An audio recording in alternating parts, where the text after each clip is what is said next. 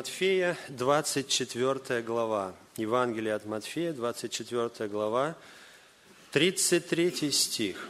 24, 33.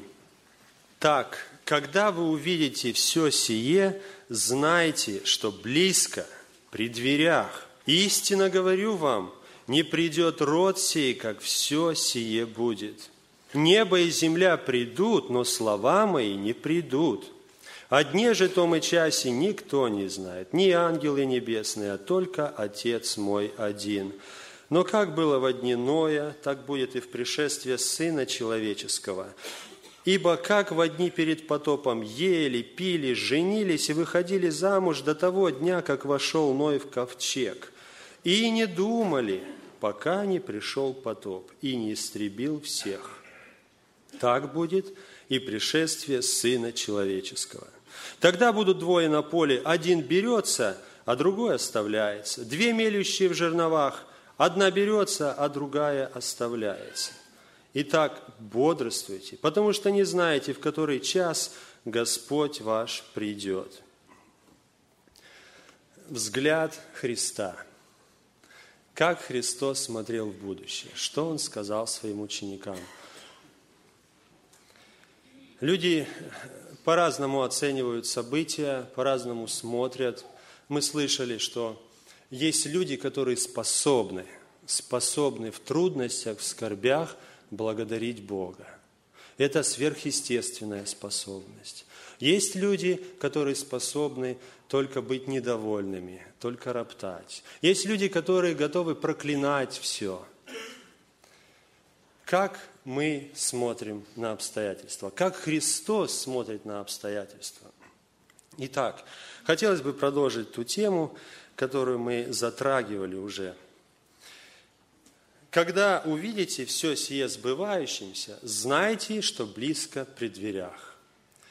Иисус Христос, Он говорил о глобальных событиях, говорил о знамениях последнего времени.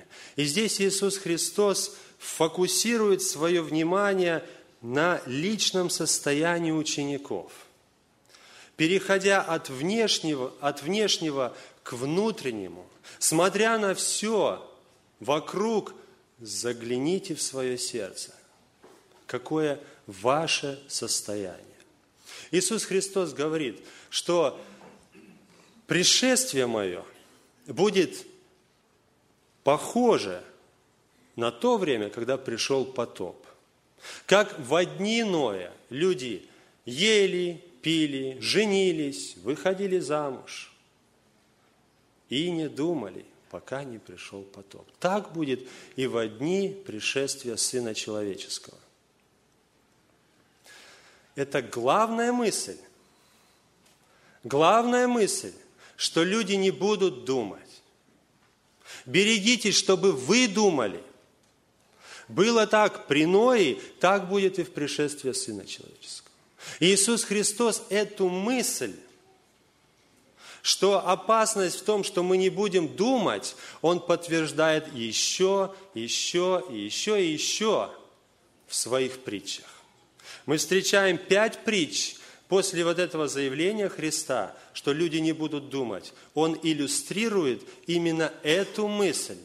Как это возможно жить в таких обстоятельствах и не думать? Итак, первая притча. Первая притча.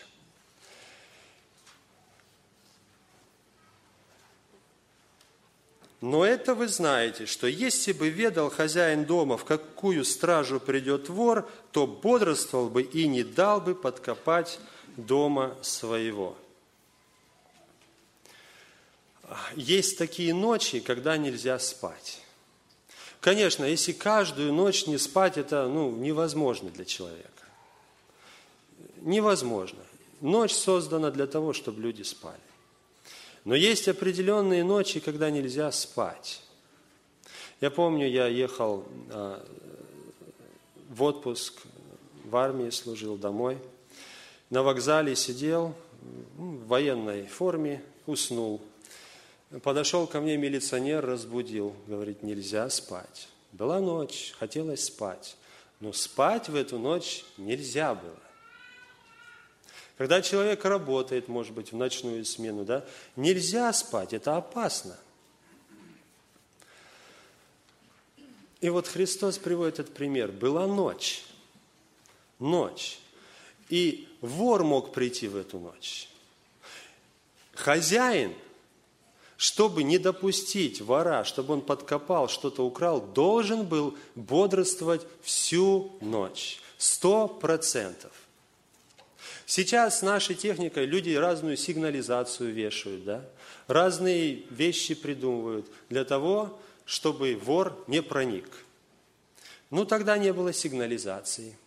Кто-то собачек, да, заводит. Но Христос говорит, что хозяин должен бодрствовать. Он должен был бодрствовать ту ночь, чтобы никто не мог подкопать его дом.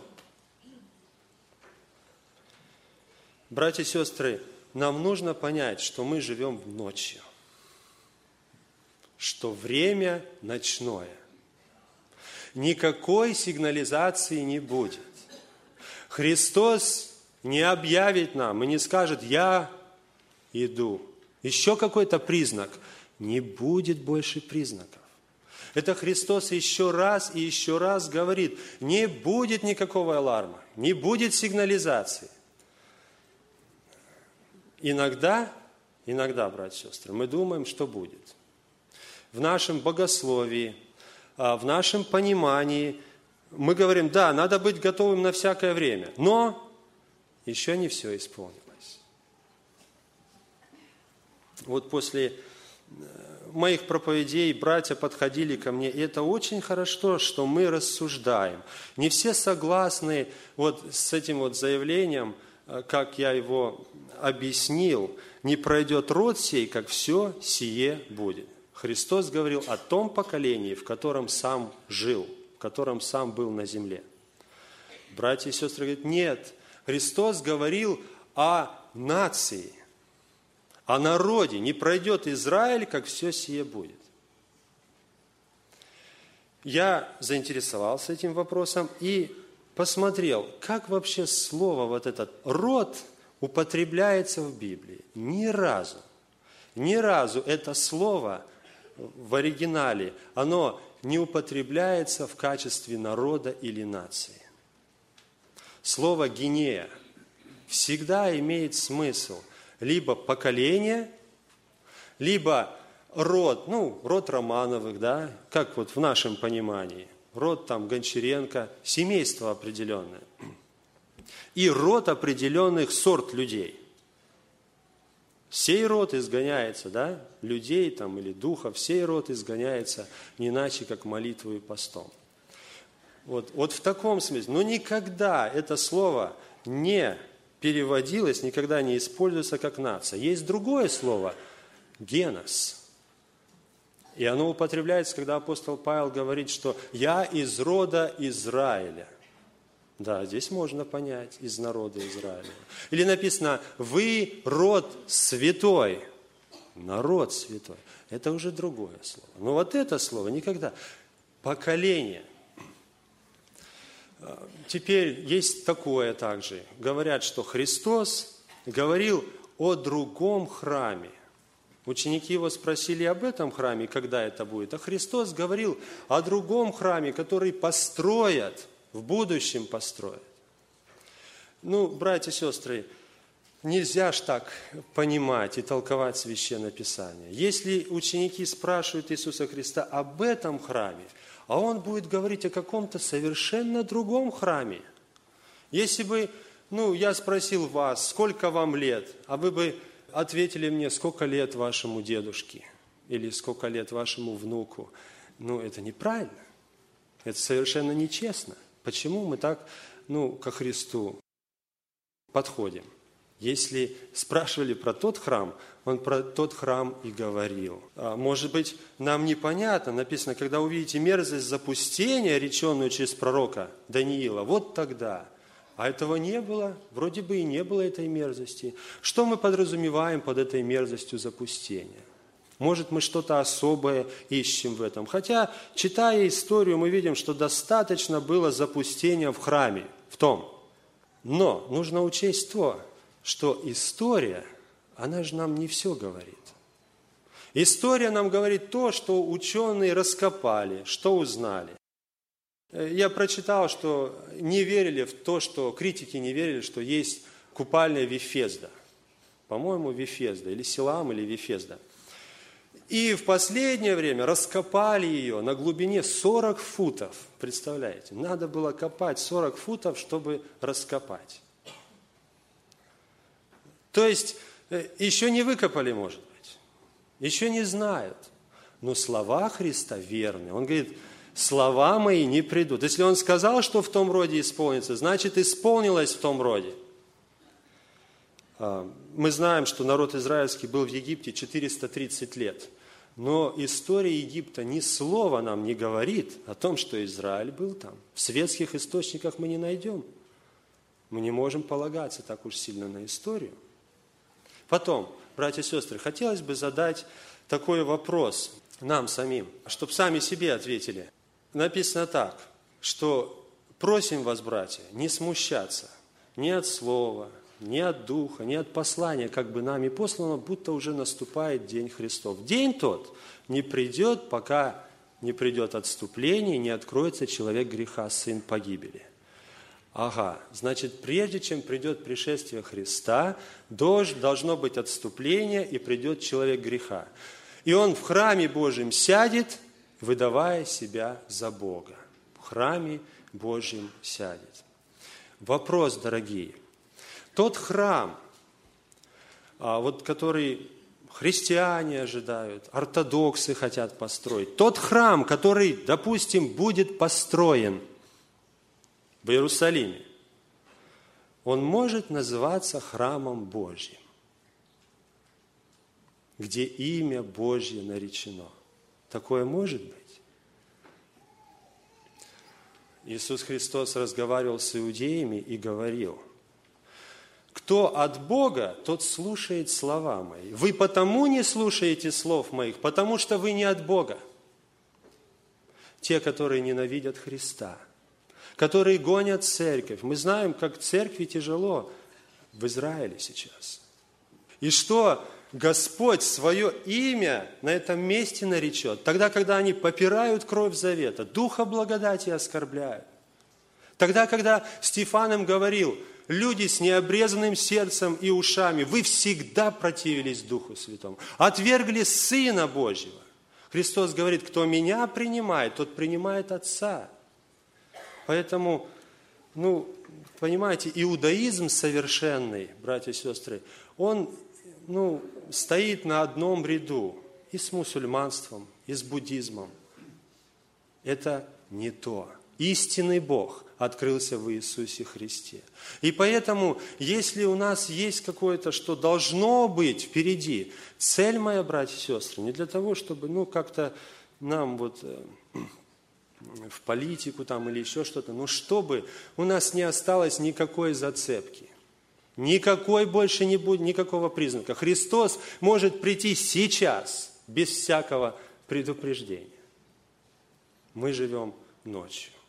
И когда Господь говорил Ною, что пришел конец всякой плоти, я истреблю, Ной понял, что это ночь, что нужно строить ковчег. Он не ждал чего-то еще. Время пришло. Иисус Христос приводит следующую притчу о благоразумном рабе – Благоразумный раб, которого господин поставил раздавать, раздавать пищу вовремя своим слугам. Ну, я так понимаю, что он его, ну, поваром поставил, наверное, да? Очень хорошее, теплое место. Поваром. И вот он готовил, сам был сыт и должен был других кормить. От этого очень много зависело. Люди на поле работают, хозяйство ведут. И они приходили, и вовремя их нужно было накормить. Один вот, мы знаем, блажен тот раб, которого господин его, придя, найдет поступающим так. А другой, а другой раб. Он сказал в сердце своем, не скоро придет господин мой. Сказал в сердце своем, не вслух, а в сердце. Может быть, мы как-то не задумывались, это относится к тому рабу. Но если у нас есть какие-то, что еще не все признаки исполнились, мы можем уподобиться тому рабу, что еще не все исполнилось. Скажем в своем сердце. А знаете, братья и сестры, то, что мы думаем, то обязательно выливается в действии. Обязательно. Этот раб сказал в своем сердце не скоро и стал жить совершенно неправильно. Стал бить, стал есть и пить с пьяницами. И пришел господин его в час, который он не думал. Как страшно, как страшно. Чтобы мы истину всегда говорили в сердце своем. Чтобы мы правильно думали, кто сказал этому рабу, что не скоро придет. Откуда он это взял?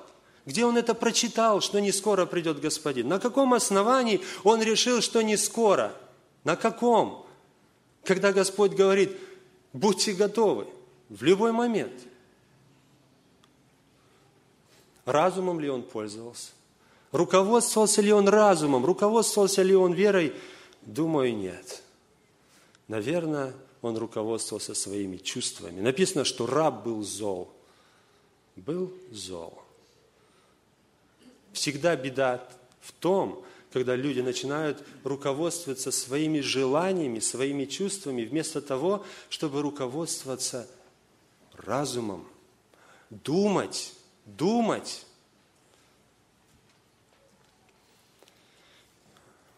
Иисус Христос приводит следующую притчу о десяти девах. Говорит, что вышло десять дев, пять было мудрых, пять неразумных. У мудрых было масло дополнительное, а у неразумных не было масла. Иисус Христос хочет показать этой притчей, что было очень легко быть готовым. Очень легко. Но однако пятеро остались не готовы. Заметьте, как Иисус Христос рассказывает о времени Ноя.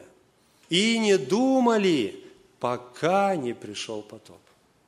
Не думали, пока. Все-таки они задумались, когда пришел потоп.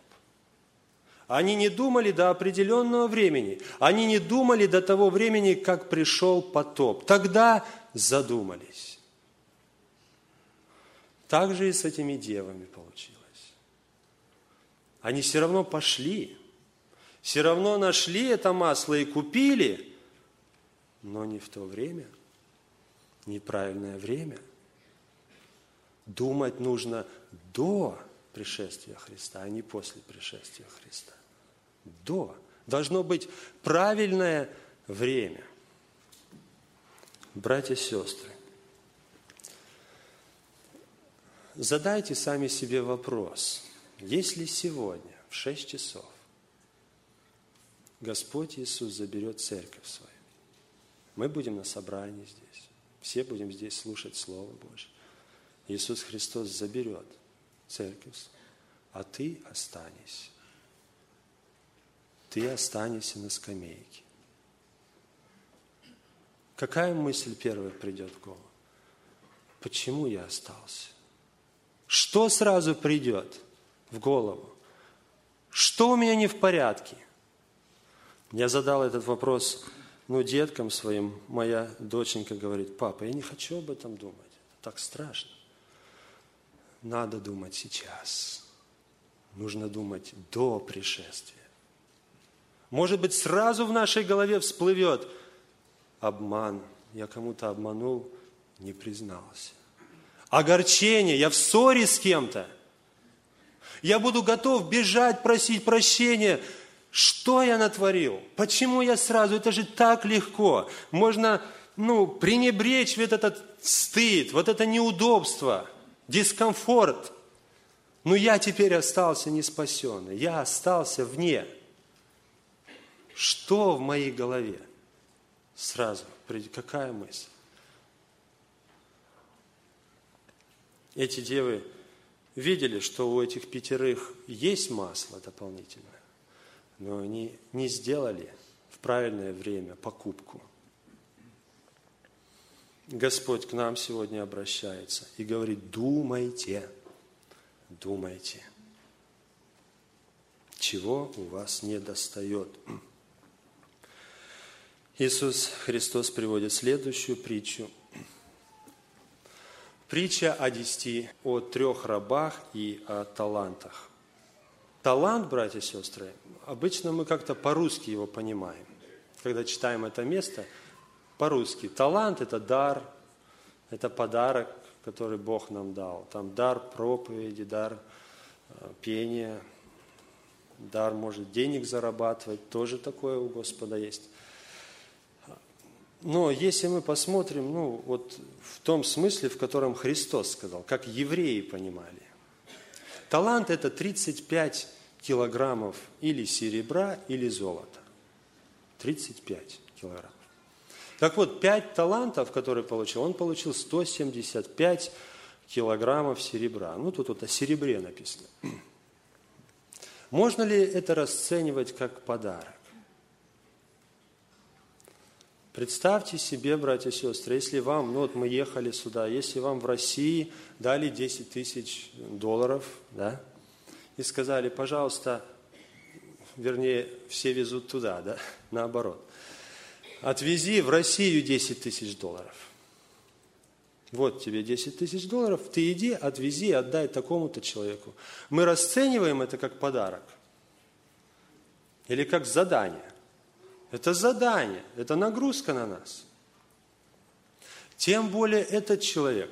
Ему не просто вот дали, вот это твое. Нет, ты в два раза больше должен мне вернуть. 175 сейчас, в два раза больше должно быть. Я не думаю, что он расценивал это как подарок. Я думаю, у него руки дрожали от того, что он получил. Надо уберечь, и нужно это принести назад господину моему. Но уже дал по способностям. Вот это уже о способности, это о дарах идет речь. Тому, кому пять талантов, тот был способен справиться с этими пятью талантами. Другому два таланта, 70 килограмм он дал. Тот тоже был способен на это. А кому один, тот был способен справиться с одним. Господь каждому из нас дал что-то делать в этой жизни. Во-первых, Он дал нам заповеди Свои, чтобы мы исполняли. Кроме того, Он окружил нас людьми, с которыми мы вращаемся, которым мы должны служить. Дети наши, супруги наши, братья, сестры, сотрудники наши. Это то поле, это то служение, на которое поставил нас Бог, чтобы мы служили там. И каждому дал по силе, никому не дал сверх, сверх силы. Всегда – Всегда мы должны помнить, кому мы дадим отчет за это все. Пришел господин, написано, и потребовал у них отчета. Придем мы пред Господом, Он задаст вопрос, и будет пауза, которую мы должны заполнить. Мы должны будем ответить на вопрос Господина. Ответь за то серебро, которое я тебе дал в служении, в церкви, да где бы то ни было. Кому мы служим? Перед кем мы ходим? Чтобы, может быть, ну, людям угодить, чтобы как-то людям нравиться. Когда мы поем, выходим, себя может показать. Или же все-таки дадим отчет перед Господином. Он один. И меня удивляет этот третий что он думал? Как он ответит перед господином? Взял и закопал. Ведь он понимал, что наступит момент, когда ему надо будет дать отчет за этот талант. Он думал об этом или нет? Мне кажется, абсолютно нет. Как ученик, который не хочет к экзамену готовиться, а как-нибудь сдам. Проносил, а этот раз тоже пронесет. А готовится. Не хочет, не хочу думать. И его ответ меня тоже поражает. Как будто на скорую руку он что-то смастерил такое и сказал абсолютно то, что не в его пользу. И назвал господина своего злым, да? Ты человек жестокий. Первый и второй дали хороший ответ господину, а третий не думал. Он не думал об этом моменте, как он будет отвечать. Еще Христос, раз напо... Христос напоминает нам, думайте, думайте сейчас. И последнюю притчу Иисус Христос привел о овцах и козлах. И вроде бы она как-то немножко другая. Тут о делах идет речь. Иисус Христос разделил одних от других по определенному критерию, что одни послужили Ему, другие не послужили Ему. И они ему задают вопрос, когда мы послужили Тебе, вот те, которые в разряде овц, а, овец оказались, когда мы послужили Тебе? Он говорит, так как вы сделали это одному из малых сих, то вы сделали мне. Тоже малые сии, малые сии братья. Кто это такие? Если, братья и сестры, нам ну так вот, посмотреть на контекст всего Евангелия от Матфея. Кого же Иисус Христос называл братьями своими? Кого Он отождествлял с собой? Мы найдем две группы людей. Не всех. Знаете, написано, чтобы мы делали добро всем. Это на своем месте. Это на своем месте. Мы должны добро делать всем. Так да светит свет ваш пред людьми, дабы они видели ваши добрые дела и прославляли Отца вашего Небесного. Но кого он признавал за своих братьев? Кто исполняет волю? Кто отец мой, кто братья, кто, кто мать моя, кто братья, кто сестры? Те, которые исполняют волю Отца моего Небесного. То есть братья и сестры, братья и сестры. И еще одна группа, Христос говорил, кто примет одного из малых сих, на детей указывал, тот меня принимает. Братья и сестры и дети. Ну, то, что я нашел вот в Слове Божьем, кого Иисус Христос отождествляет с собою. Как мы относимся к братьям и сестрам, дорогие друзья, дорогие братья и сестры? Друг к другу как мы относимся? Думаем ли мы о том, что перед нами – стоит тот, которому мы можем послужить, и Христос примет это служение как самому себе. Относимся ли мы друг к другу так? И вроде бы здесь речь идет ну, о делах, что спасение зарабатывается делами. Дорогие братья и сестры, если бы задать такой вопрос, ну вот, если я молодым был, ходил, посещал бабушек, дедушек, это достаточно? Больше не надо? Достаточно? Христос скажет, ну, ты посещал, все, Он зачтет меня и в Царство Небесное ведет. Или, может быть, ну, когда-то больного, ну, мы уже говорили про больного, где-то кому-то помог, там, кружку воды дал, да, или дал денег сколько-то. И все, Господь меня теперь одного раза достаточно.